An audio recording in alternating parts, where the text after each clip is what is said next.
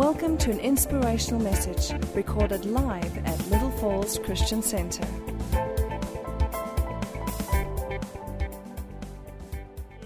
Heavenly Father, as it is true that we worship your holy name, we also know, Father, that you inhabit the praises of your people. Father, as we are here tonight, we have an expectation that you would come and meet every single person that is here, but also those who are listening. Father, that the power of your Holy Spirit will not only touch the hearts of people, but take them where they need to be in the hour that we are in. Lord, we lift up the name of Jesus Christ. For there is no other name but Jesus Christ. And we give you alone the praise. Let's give God a praise offering. Hallelujah. Amen. You may be seated. You may be seated. Thank you very much, Ben. And it's wonderful once again to be in the house of God.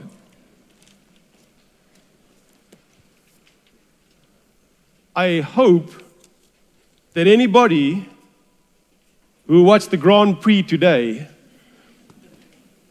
didn't think or do not think that I adjusted my title based on what happened today. So, whoever you supported, let it be between you and whomever else. But it is wonderful, truly, to be in the house of God. You know, the people in this world really look at us as Christians as a bunch of strange people. Because in the hour that we are in, we are the ones who speak life, we have hope. We always, we always refer them to the Word of God. And I'm not sure if you know this today, but today is day 626, the 626th day that we in South Africa have been in lockdown. A very, very long time. Now, those of you who are listening over the internet, welcome. Welcome. This word is for you, so don't worry. I'm not going to stay just with day 626.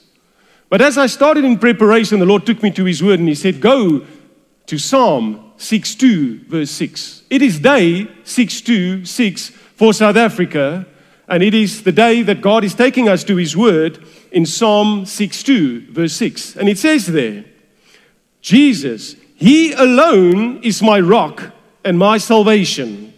He is my defense. I shall not be moved. God speaks to us in every possible way if only we listen and only we watch what God wants to do in our lives. We as Christians are the hope to the world out there. And they really think we are from the funny farm. You know, when I was a young kid, I was raised in a Christian family. And the way how they looked at Christians and the way how I believed Christians would be is that they would walk with their shoulders bent forward. You know, we carry the burdens of the world. We were worried, and they were the stern look on their faces. If you dared smile or be happy, you would be frowned upon because you would be deemed as a backslider and possibly someone who hasn't repented of sin. The thing called the joy of the Lord was not something that was preached or taught, not, in, not where I was. And all the more, it reminds me the day that I truly come to the knowledge of who my Lord and Savior Jesus Christ is, if He says that today is the day that He has made and I must rejoice and be glad in it, it didn't come with conditions. When I feel good, then I can rejoice. When things are tough and I feel sad, I can still rejoice because God is still greater than my worst day. This is what this word teaches me. And this is the hour that we are in. And this is why we have hope. And this is why we look strange to the world. Because God then comes in three scriptures and He tells us this in Philippians 3, verse 20 For our citizenship, yours, is in heaven, from which we also eagerly wait for the Savior the Lord Jesus Christ. And then in Titus 2, verse 13, it says, looking for the blessed hope and glorious appearing of our God and Savior Jesus Christ. And then in 1 Thessalonians 1, verses 10, and to wait for his Son from heaven, whom he raised from the dead, even Jesus, who believes, who delivers us from the wrath to come. These are the promises that we stand on, and this is why the world think we are funny and we are strange. If only they knew. If only they knew. And I will motivate this point as well. You know, you can go to any website, I suppose, and you will find the population of the world. It gives it as 7.8 billion people. Obviously, everything is rounded off here. Then, the websites give us various information on statistics of how many Christians there are in the world, and they give it as 2.4 billion Christians. 2.4 billion Christians in the world. But let's be serious. They group everyone under Christianity, all of those who has the name of our Lord Jesus Christ somewhere in their doctrine. You can worship Jesus, but other gods too. You can pray, but he's not the only way to salvation. You can pray through another preacher and he can deliver you. You can pray through another person. So there are many false cults and religions. So if we work, by all fairness, all those Christian denominations that only use this word as their constitution, then you half that number, then you sit at 1.2 billion people that are Christians in this world. But now we're talking about people who believe in this beautiful book. Doesn't mean that they do it. So if we really look at the spirit filled, born again Christians, the one who declares that Jesus Christ is the only Son of God, and they live by that, then that number is halved again. We sit at 600 million Christians in this world. Obviously estimated. 600 million Christians in this world. That's a lot. That's great. If our Lord would come today, 600 million people would go to heaven. That sounds great. But when you put it into context with the number of people in this world, 600 million out of 7.8 billion only constitutes 8%. If God would send His Son today, 92% of the people are going to hell. That is the reality that we are dealing with. And I want to explain it for you in case you're not great at math. I'm not being facetious here, but if we look at the average household of four people, and we take three households of four people, and let's say I take Rudolph, I know he's got a household of four. I take Pastor George, he's got a household of four. And I take Pastor Hugo, he's got a household of four. Out of 12 people, 11 will go to hell and one will go to heaven. This is the reality, what we are facing with. And God is looking at you, precious child of God, and you who are listening. God is looking at us to make a difference because God will not settle for 8%. He wants much more, and He's looking at you and me for, for help in that respect. For us as Christians, we deal with two certainties in this life, and there are more, but these two ones only Christians deal with, and they have it. Number one, we know what is happening in the world today.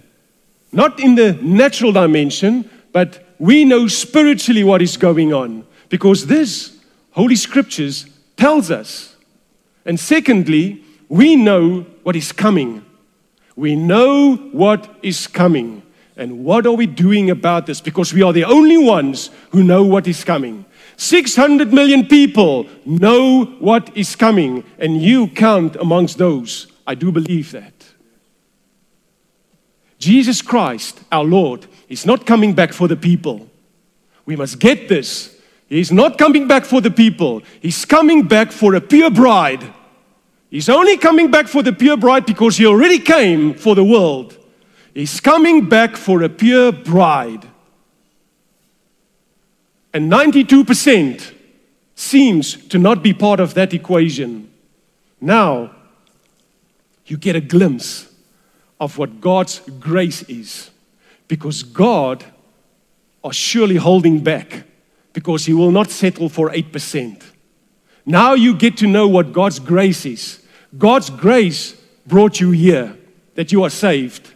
And there are others that need to become part of that equation. That is why he is withholding back his son and not sending him, because he will not settle for 8%, and neither should you and I. That is just the introduction to tonight's sermon. So I want to go to our foundational text, which is found in the book of Acts, chapter 15, verse 36 and I'm going to read until verse 40. So, out of the New King James, the book of Acts, verse 15, 36 to 40. You know, when I was a kid, we waited for the preacher to wait for everyone to get to that scripture because everybody was paging and looking in the index where is the book of Acts, etc. Now we just go to your iPad and your phone, and just take Old Testament, New Testament, and you hope it's in the New Testament to get there. But it is, in case you are unsure. Chapter 15, verse 36, and I read for us. Then after some days, Paul said to Barnabas, Let us now go back and visit our brethren in every city where we have preached the word of the Lord and see how they are doing. Now, Barnabas was determined to take with them John, called Mark, but Paul insisted that they should not take with them the one who had departed from them in Pamphylia and had not gone with them to the work. Then the contention became so sharp that they parted from one another. And so Barnabas took Mark and he sailed to Cyprus. But Paul chose Silas and he departed, being commended by the brethren to the grace of God. The first thing that we pick up here is that Mark is rejected by Paul. Paul has got his valid reasons. Paul is not unfair in his assertion of this particular situation. He's got his reasons. Acts 13 13 proves what is written here why Paul feels this way about Mark. Barnabas feels different to what Paul feels, and he is supporting his sister's son. So the two of them are at loggerheads, and neither of them are willing to give an inch. And here is a recipe set for chaos and disaster. And the devil must have thought he is smiling of what hap- is happening here. Mark experienced something that all of us as Christians at some point in our lives will experience. It is that ugly word called rejection. And before you fall back in your seats, know tonight's sermon is not about rejection. I'm using it as a build up to what I want to get at. But I want to deal with rejection because I believe that we deal tonight with rejection, and I will show you things in God's Word that will forever settle that argument that none of us should ever sit in a place feeling rejected because that has been dealt with. Because you see, what we as people do, we are the evil ones. People reject people, but God rejects behavior, and He rejects evil thoughts, and He rejects wrongful words. God never rejects people. He sent His Son to die for you. How will He reject you? But it's us, people, who reject people, and we need to learn a lesson from this.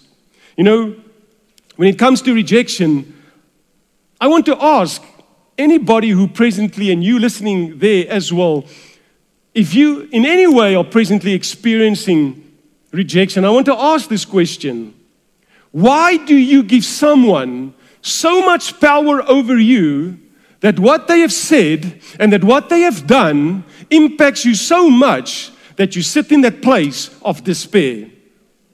What right does that person have to make you feel the way that you do? Someone else's opinion of you should never become your opinion.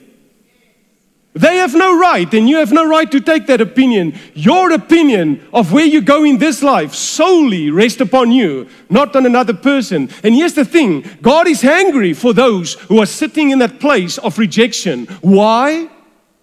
Because what we are doing is we elevating the power of rejection higher and greater than the power of God that already dealt with rejection. And if you don't trust me, I will prove it to you. I will show it to you because I think people sometimes understand better when they see. So I want to ask you if they can put on the first slide for me because I want to today, as I said, I want to put to bed this whole thing about rejection, that nobody ever will feel rejected at all again or take the lies of rejection. Now, what you see here at the back is a map of Mount Moriah in Jerusalem. Now, Mount Moriah is greatly significant in the, in, in, in the Word of God.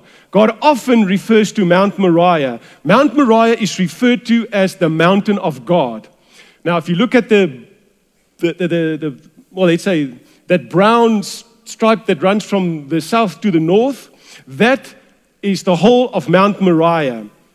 On Mount Moriah, the temple of God was built by Solomon at the threshing floor of Araunah, also referred to as the threshing floor of Ornan. On Mount Moriah, Abraham sacrificed Isaac. On Mount Moriah, David built his city because he was God's beloved. On Mount Moriah, our Lord Jesus Christ was crucified. Now, you see these mountains, and you will see them to the right of Mount Moriah, you've got the Mount of Olives. And to the left, you've got Mount Zion. Right here, I want you to see something just from a spiritual perspective. The Holy Trinity is right there present in Jerusalem through these mountains. Because if Mount Moriah represents God, so does the Mount of Olives represent Jesus Christ, our Lord. Because it was there that he ascended to the heavens, and it is there where he will come from in, right, in, in rightful manner the book of Acts confirmed this, and then Zechariah also says that his feet shall be on the Mount of Olives. In Zion, Mount Zion, the Holy Spirit was poured out. God is right there on these mountains. But keep your eyes on Mount Moriah. Can you please go for me to the next slide, please? Because now I want to explain this thing.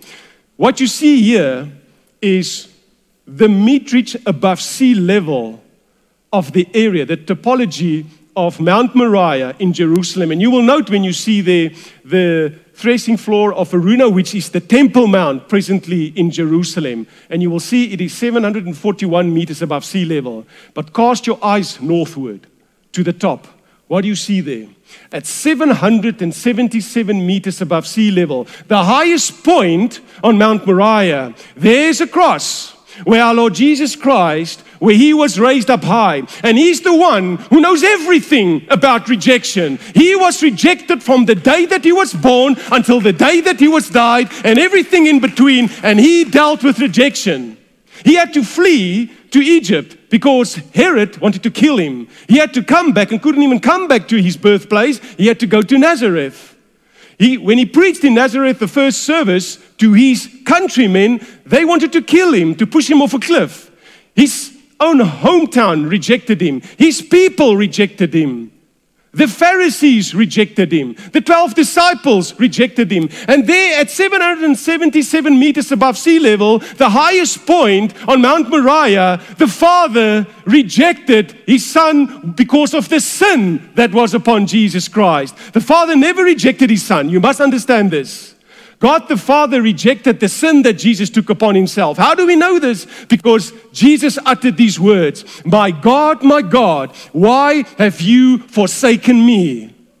Every rejection was nailed on Calvary, Golgotha, at 777 meters above sea level. And if you cannot see triple seven and see the Holy Trinity of God in that number, then I don't know. Because rejection had its victory at the highest point. Because scripture confirms this. Psalm 118 22 says this it says, And the stone that the builders rejected became the chief cornerstone. And in John 12 32, Jesus speaking to John and the disciples, saying to them all, Our Lord, saying, And I, when I am lifted up high above the earth, will draw all men to me. Which means that from here on in, you have no reason to feel rejected because it was nailed to a cross at the highest point in Calvary. So let's give our Lord a praise offering because rejection exists no more. At the height of rejection, victory was obtained. Mark now faced exactly the same situation. He is rejected by Paul. What does he do from here on in? Two things happen to people or, and especially to Mark, when rejection comes. Number one, the enemy wants to have his way and will send a lot of waves your direction. But listen to what happens here. See how the work of the enemy goes. The table was set for absolute chaos and disaster. But see what, what happens here. God is, God is not one step ahead of Satan, God is millennia ahead of Satan. Mark the plan of Satan was that Mark would feel discouraged because of Paul's rejection. What does Mark do? It doesn't work what the enemy tries. Mark decides, well, I'm not going to go with Paul anymore. I can't. He doesn't want me. I'm going with my uncle. The devil wants to stop Mark from going on a missions field to go and preach the gospel of Jesus Christ because of this rejection. That also doesn't work. Because Mark doesn't go in the direction with Paul, he goes in this direction. And the beauty of it all, when the devil tried to cause discouragement and divide and conflict between Barnabas and Paul, and to, uh, uh, with, with that whole plan to totally stop the missions work for spreading the gospel of Jesus Christ, look what God does. Where the enemy wants to kill, God comes and multiplies. Because suddenly, where there was one mission field, there was the plan, it seems to have failed. What happens? God suddenly doubles up and he says, Paul, you go this direction, Barnabas, you, goes this, you go this direction. And suddenly, overnight, the, the field for the ministry of the gospel of Jesus Christ is multiplied. And not only that, two people are loggerheads here. God doesn't use two people, He sends another two. He says, Paul, you take Silas, and Barnabas, you take Mark with you. You see, when God is at hand and God is working, He will take that rejection and He will bring you to a place where you are faced with changing lanes. Because right there, Mark went into a different direction. And this is a, a, a principle we see in the Word of God. Those who experience rejection are often forced to go a different direction. Joseph was rejected and he moved from his house, he moved to Egypt.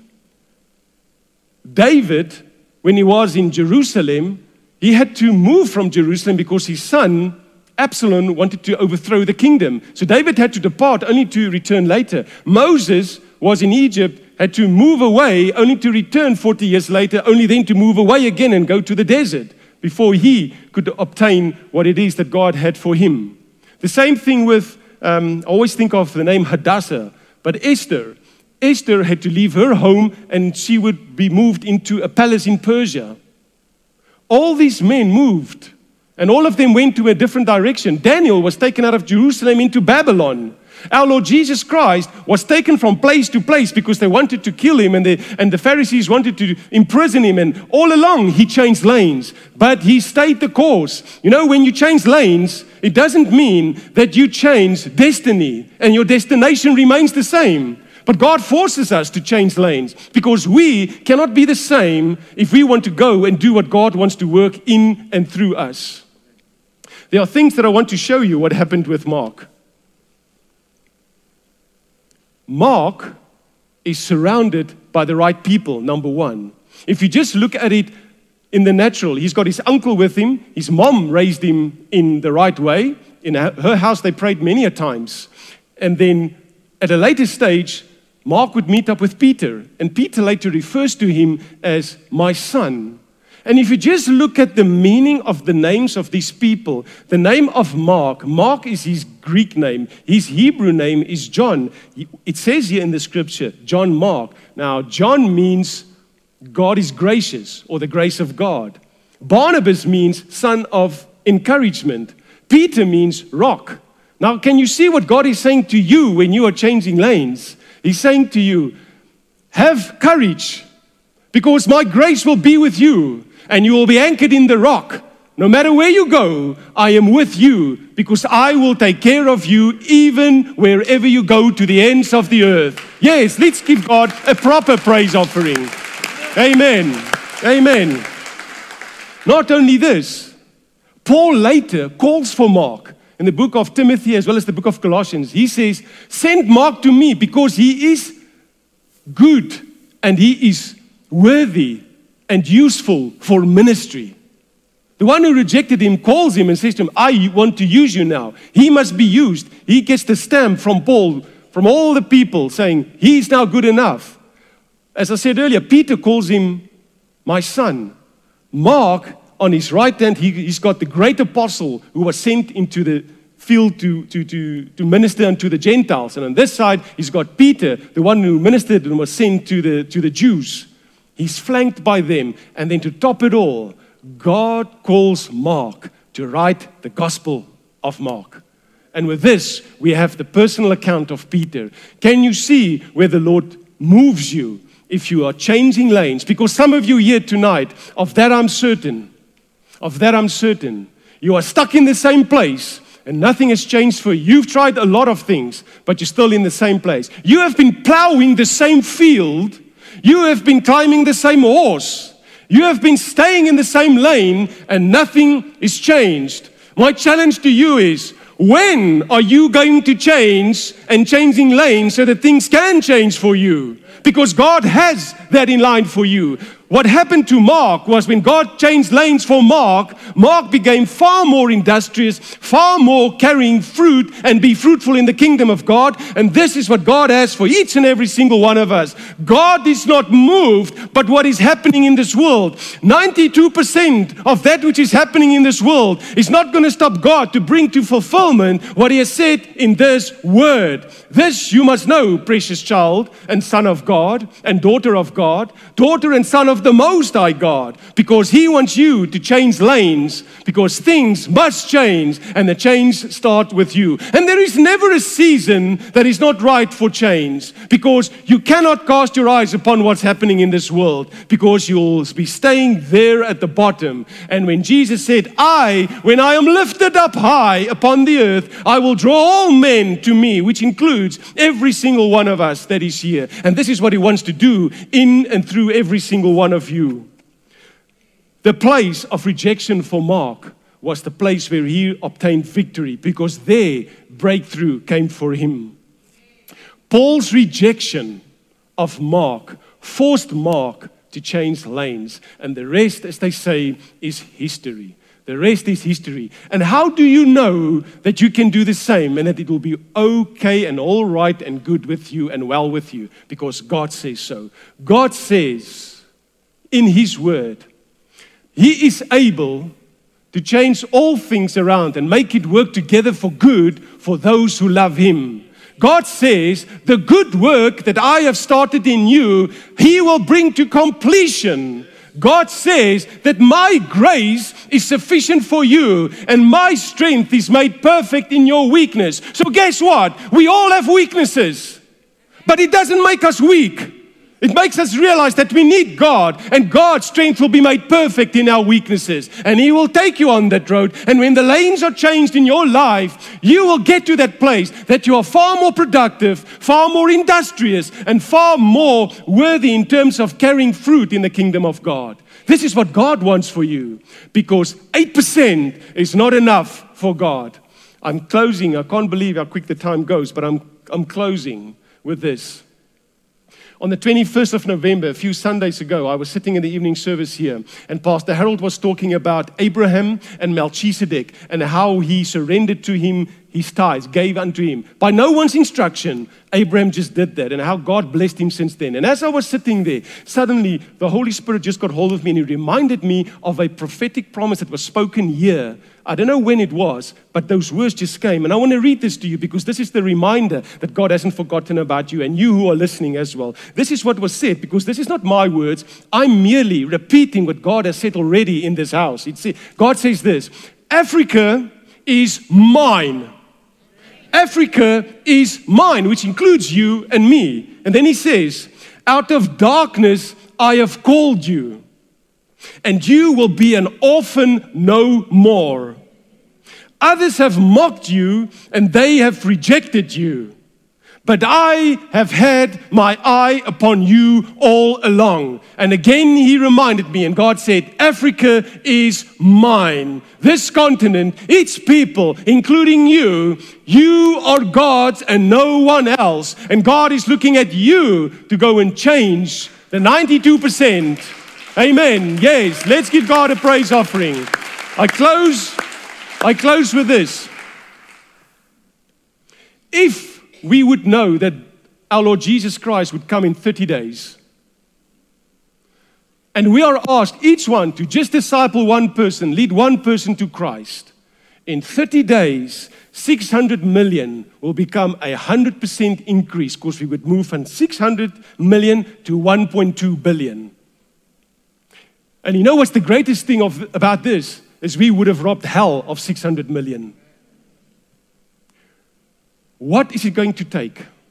Why wait to change lanes?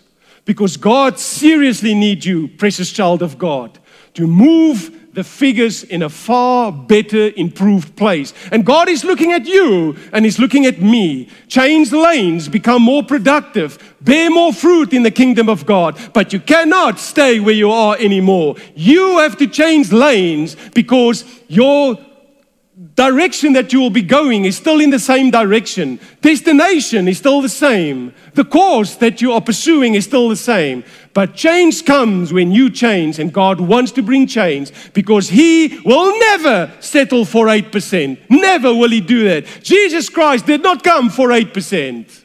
God wants more. You and I, surely I know, want more. Let us go and be more for the kingdom of God. Amen. Let's give God a praise offering. Amen. Amen. I feel like I've just started. So, but it's, but it's not so. So don't, don't fear. I'm not going to do another sermon. But, you know, if you can really understand how much God loves you and that He trusts you, He's put things in you that nobody else have. And you've got to utilize it for the kingdom of God. Don't look at what you don't have. Always work with what you have. Now, I'm going to close off in prayer, and then I want to call two people that are, these are, especially one is a very private matter concerning prayer, and we want to pray for this. So I just want to ask after we close in prayer that if I pronounce the name correctly, Dima Katso, can I see where you are? Dimakatso, that you. If you can just sit for me in the front, we will come, we will get to you. And then Tracy, I've seen Tracy here somewhere. You can come forward to me afterwards as well. We are in the festive season. We are in a season of Christ festiveness. Stay safe, stay alert, and stay awake.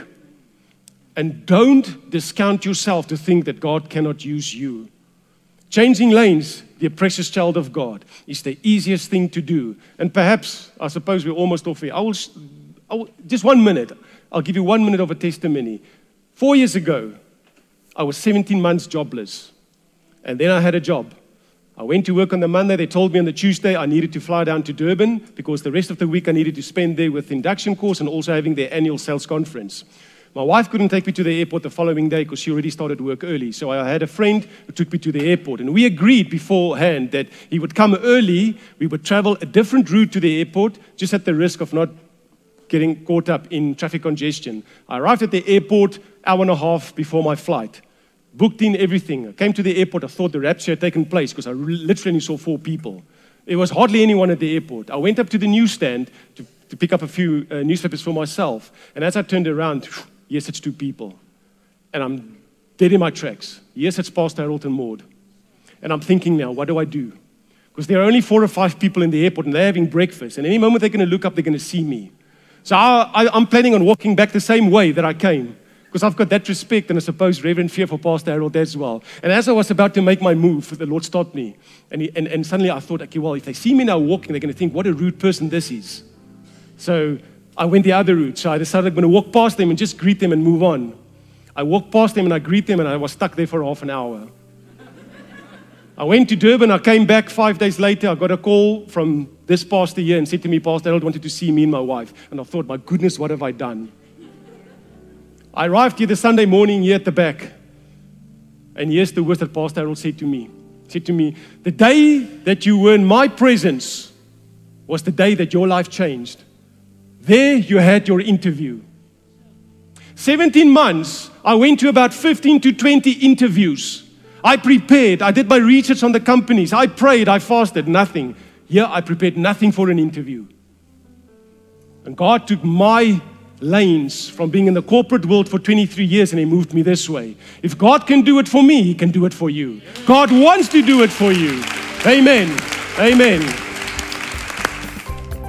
For more teachings like this and other material, please visit our website at www.littlefallsonline.com.